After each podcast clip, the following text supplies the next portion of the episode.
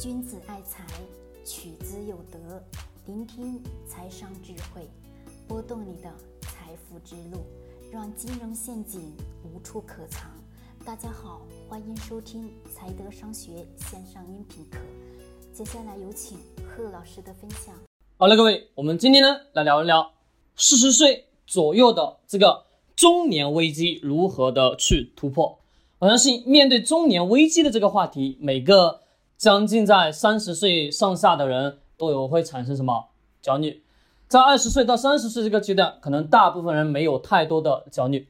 一般一个男人迈入了三十岁这个阶段之后，他会对所有的事情就开始重新的去思考了。就算说这个人到了三十岁没有开始重新去思考，他对于事物的看待方式方法都会有大的。改变，这是因为在这个阶段具有一定的属性，这个属性什么？是人原先的先天的，加上社会家庭给他的等等的一系列压力，而促使他所得到的改变。那么我们来说一说，我们在面对了到了这个四十岁这个阶段，如果假设被公司裁员了，我们应该怎么办？其实，在前面的一些话题当中也跟大家去讲到过，对不？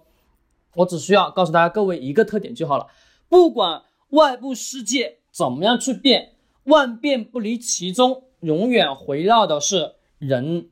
还有一点是我们人的本身是否有什么能力，本身是否有能力，是你自我的挣钱能力是否够强。到了四十岁这个阶段，孩子、老婆、车子、房贷等等的一系列都是得要开销的。对吗？加四个老人，这些是每个人都必须得要去经历的。那这个阶段，如果说面临的是在这个职场上出现了什么大的问题的情况下，需要怎么样去突破呢？其实非常好的一个方法是多去学习什么新的技能，保持一个持续不断、永久的学习的状态。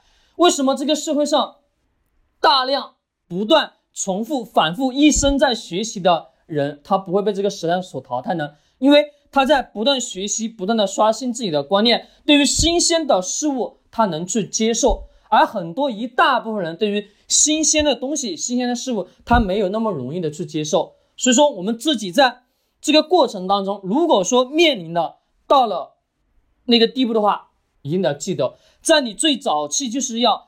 不断、不断、不断的去学习，去不断的磨练、提升自己，那个才是最最重要的。其他的所有一切都是不重要。各位，真是这样。那么我们挣的钱的收入呢？其实到了四十岁这个阶段，你的能力肯定是有，但是呢，如果说你在一家企业当中还是什么处于中下的位置，那你得要谨慎了，再谨慎。为什么中下的位置就说明你的？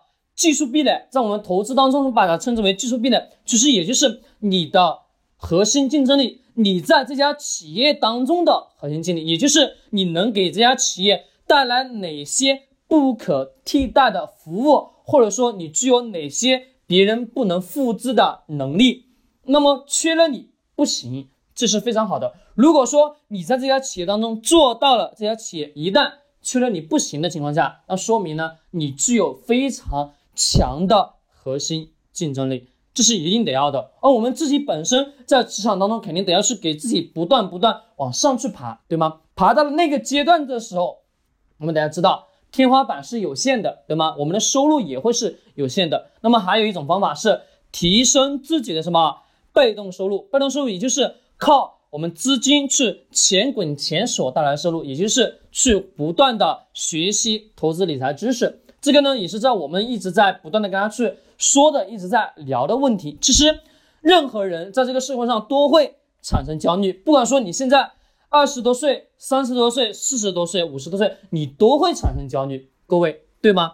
为什么会产生焦虑呢？因为你对于本身下一步将会怎么样，你没有什么一个大致的方向，再加上什么，你对于外部的很多市场当中的运行的规律。金钱流动的规律等等的一些你不了解，所以说呢，你就会产生一种焦虑感。这种焦虑感也有可能是来自于家庭、父母等等的给你的压力。但是我们作为人，这些没有办法去抛开的。那么我们这种情况下，最重要的是不断的去武装自己。我们经常讲的一句话，做人真的很累，没错，做人真的很累。你需要是不断不断去学习，不断不断去刷新自己的认知观，刷新自己的知识，让自己变得什么越来越优秀。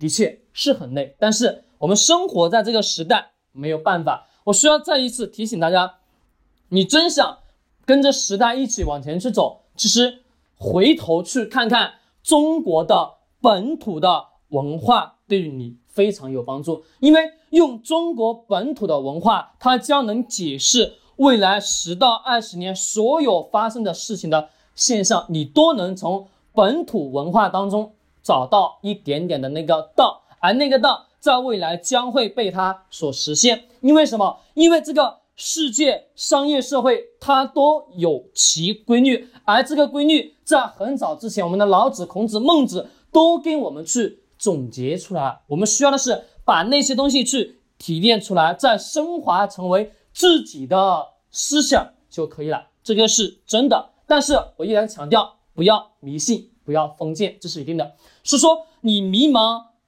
不知道怎么办，产生有焦虑，其实更重要的是不断的提升自己，没有太多的一些方式法，只有不断提升自己，让自己的收入不断的增加，自己能力不断的提高，那才是你在这个社会上生存的无可替代的核心竞争力。好了，我们今天聊到这里，君子爱财，取之有德，学财商，找财德。